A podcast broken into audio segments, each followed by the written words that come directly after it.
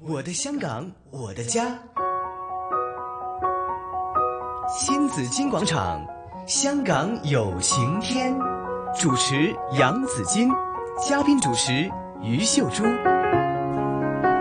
好，今天呢，香港有晴天呢、新紫金广场每逢星期四的环节，今天我们来讲大家都很關心嘅問題哈，就是食物安全問題，食品安係全啊，咁啊好多誤會啊，真係好多嘅。 其實呢，我們通常呢，比如內地的朋友呢，特別注重這些。嗯我是經嗎常呢也聽到很多的朋友說，尤其是年輕的朋友，嗯他說媽媽很緊張，嗯哈，就經常發給他們這些注意 妈妈事项群里面啊呢 妈妈群里边也有很多谣传，我哋也有了，对对嗯就是希望呢大家都可以留意啊、注意啊哈。但有时候呢就造成了很多的误解。甚至啲啲谣言啦吓咁啊！好，今天为大家请来是厂商会检定中心经理、食品及药物部的杜志凯先生哈。杜先生呢，今天给我们解释很多，之前我们也听过了，嗯，啊很多聽過误好解啊，誤解對係啊好多誤解。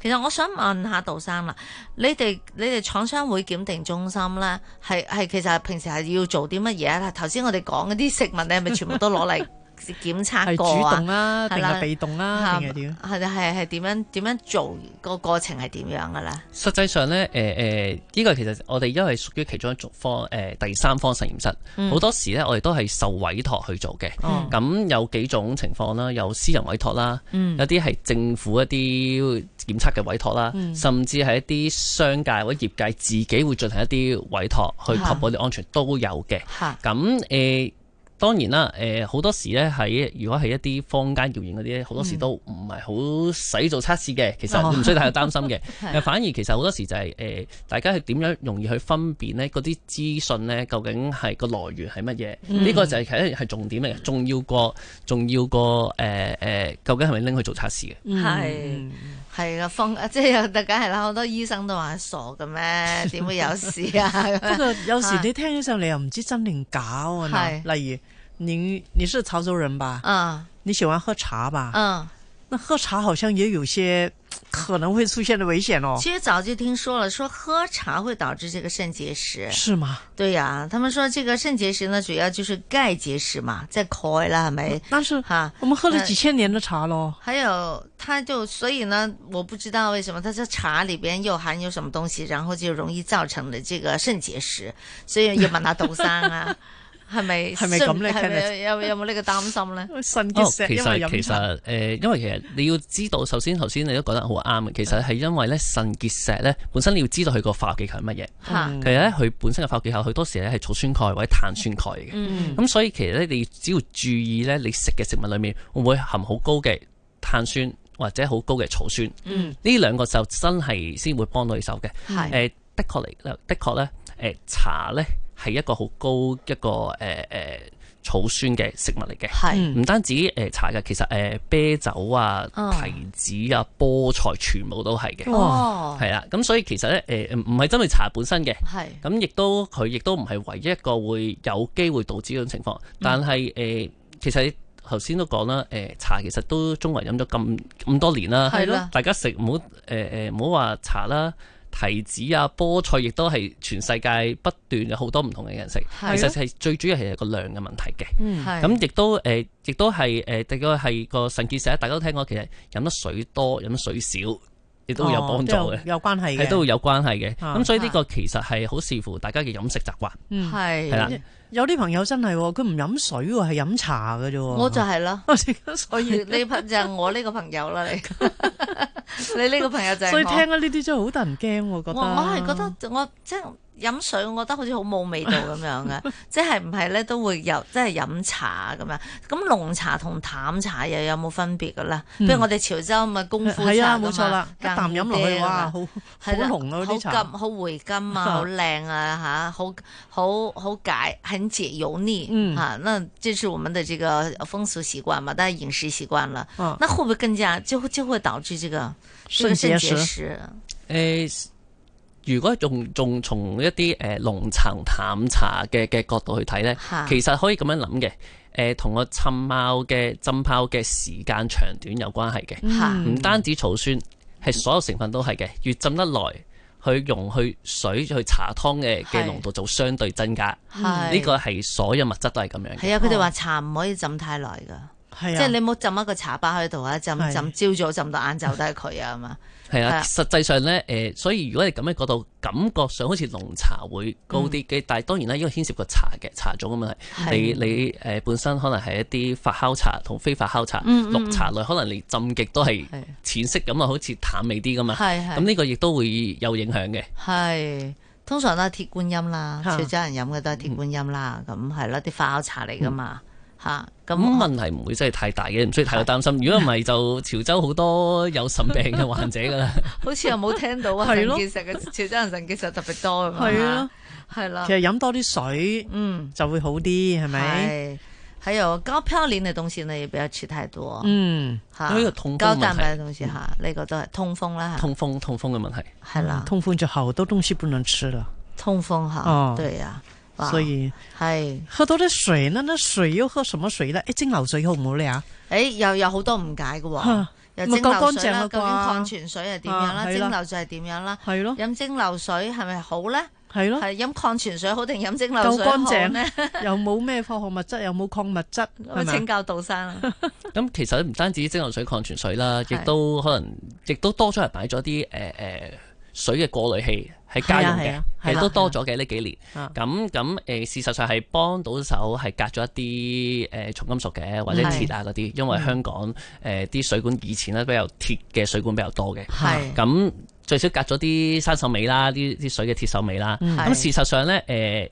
正常你飲啲過濾嘅水啦，蒸餾水、礦泉水分別唔係好大嘅。嗯係係啊，大家其實唯一分別係乜嘢咧？純粹就係佢嘅嘅清潔嘅過程，究嗯竟隔咗幾多一啲誒、呃金屬或者啲誒一啲礦物質？誒、嗯嗯，如果係蒸餾水，佢嘅礦物質含量就最低，誒、哦，嗯蒸餾水會最低，水喉水就中間，哦礦泉水就最高。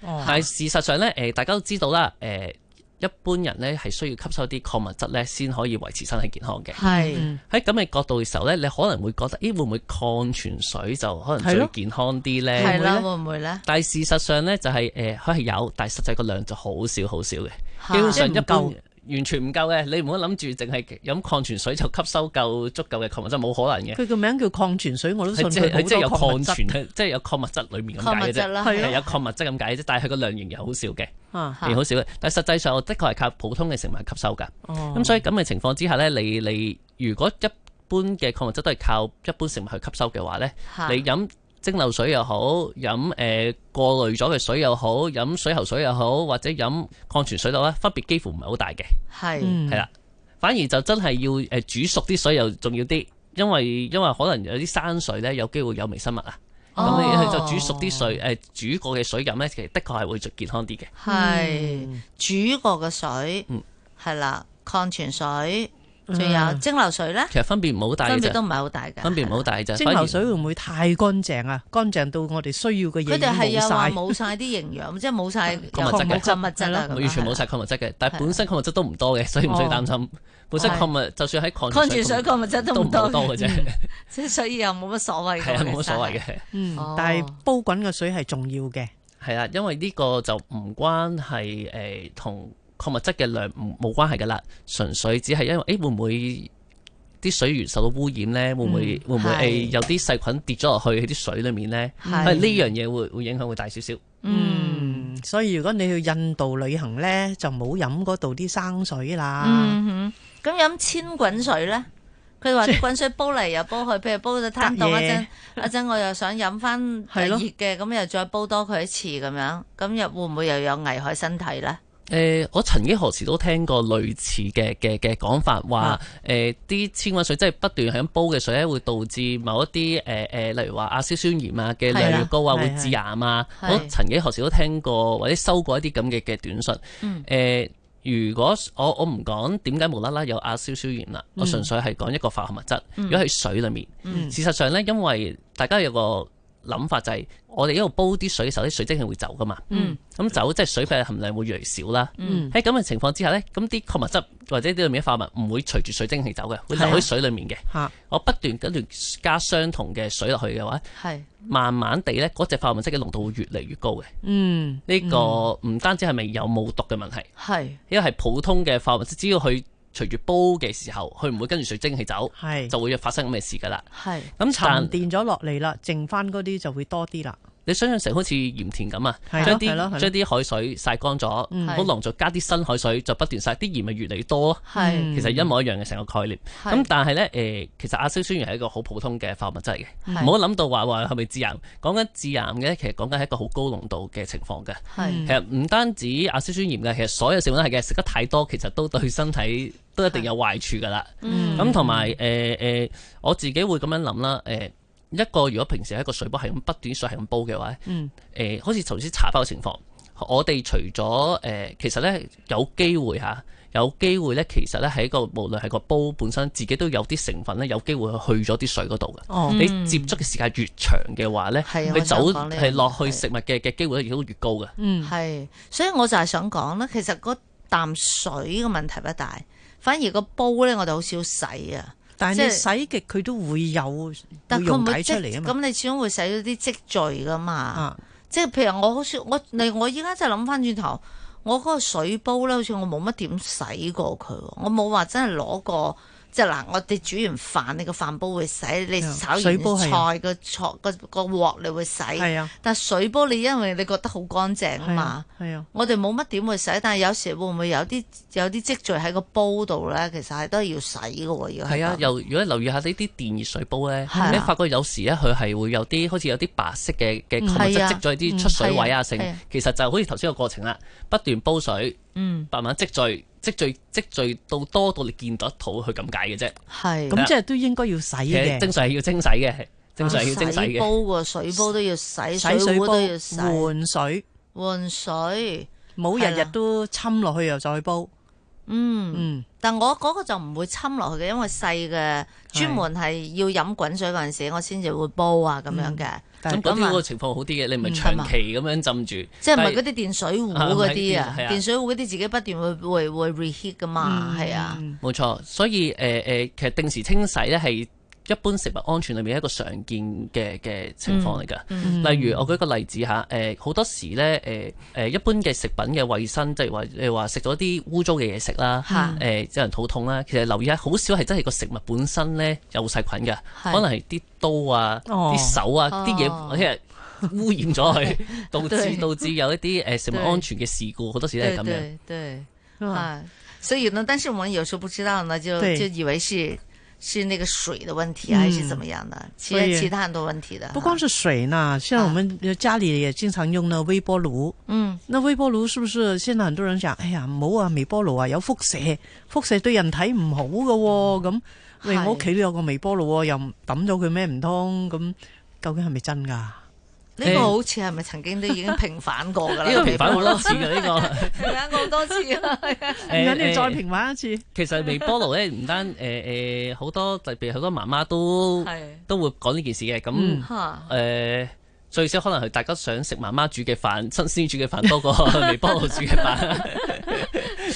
其所實以咁就就就譴責咗微波爐係先點啦。曬咗微波爐先。誒、其實微波爐用嘅微波其實個個能量好低嘅啫，其實係啊佢基本上咧只可以僅僅咧令到水分有含水分嘅嘅嘅成分加熱嘅啫。嗯，所以如果係咁嘅角度去睇咧，如果你留意下用微波爐煮嘅嘢食咧，好多時要點都要加水嘅。係嗯如果唔係咧，冇水係熱唔到噶。係你都留意下，例如話我哋誒煲，例如攞個微波爐去 reheat 或者去重新加熱一啲湯咁樣，你發覺咧面嗰浸油咧。基本上係凍嘅，嗯，但係裡面啲水咧就會熱得好緊就好熱要係啊啊。其實好多時就係因為佢從個佢心熱出嚟㗎嘛係，原因佢係有令水先熱。因為有水嘅時候先熱。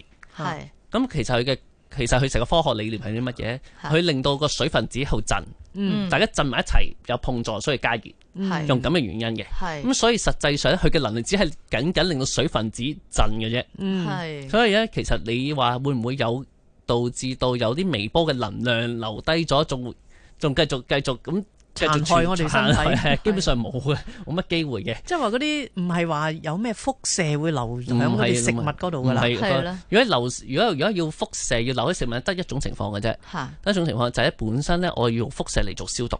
嗯，咁好多時亦都係有咁嘅，例如話我講緊有啲醫療用品啊，於嗯是你的確咧係有啲誒、呃出廠嘅時候需要用輻射方法去消毒嘅。咁、哦但係嗰啲唔係食落肚嘅 嗰啲，係嗰啲唔係食落肚嘅嘢係嘅，同埋本身嗰啲誒誒本身係外用產品啦，所以影響係極低嘅，係同埋個量咧本身亦都有啲法例嘅要求啦，嗯佢嘅輻射嘅殘留量本身都有受控制嘅。咁、嗯反而咧，我想講咧就係、誒。呢啲誒好多時真正嘅問題並唔係啲嘢食毒，係好多時嘅問題在於就係本身你載一啲食物嗰個器皿究竟哦入微波爐嘅時候，究竟佢個安全係點樣呢？係係嗯咁呢個反而大家要注意嘅。本身因為誒、呃有好多嚟話，大家知道啦，誒、金屬物件就一定唔可以放入微波爐係啦啊。呃對呢個係淨係係會安全對對嘅對對問題啊。對咁可能着火啦。咁另外其實有啲塑膠呢，頭先講過啦，因為本身呢，佢係佢本身受嘅熱受熱嘅能力唔係好多嘅咋，佢、嗯熔點比較低。咁、如果呢，我加熱嘅時候太熱呢，會令佢溶啊。係咁呢個呢，亦都係要大家反而要注意嘅事，究竟係咪適合放喺微波爐用啦？啊對嗯對，但係嗰個如果話嗰個塑膠會溶因為高熱而溶咧，就唔係淨係微波爐喎。我煮完啲嘢畢出嚟，可能佢都會溶嘅喎。我哋冇錯啊！你如果留意下，有啲誒、呃你啲細一啲，特別係即即氣嘅膠兜呢， 哦，有機會如果佢個質量唔係太好呢，你放啲熱嘅時候，佢好似有啲半溶或者突然間軟身嗯好嘅，軟係係啊有啲咁嘅情況。其實呢啲已經係暗示咗佢本身唔好受得熱㗎啦。嗯係咁呢嗯啲就更加唔適合放喺微波爐嘅情況。係啊，你啲塑膠粒啊嗰啲啊，係嘛，用落用咗入你嘅呢個食物入邊啦，冇啊錯。嗯係，所以唔係微波爐嘅問，唔係微波爐嘅問 題，係其又係其他嘅問題。冇冤枉微波爐啊！ 微波爐仲可以繼續為我哋服務嘅。嗯哼，嗱咁我好唔好食另外一回事係啊，，嗱，我有個朋友咧，去到佢屋企好得意啊。係佢嗰啲水壺啊、水樽啊入邊咧，擺咗幾嚿炭喺度喎。咁我係問佢咩嚟㗎？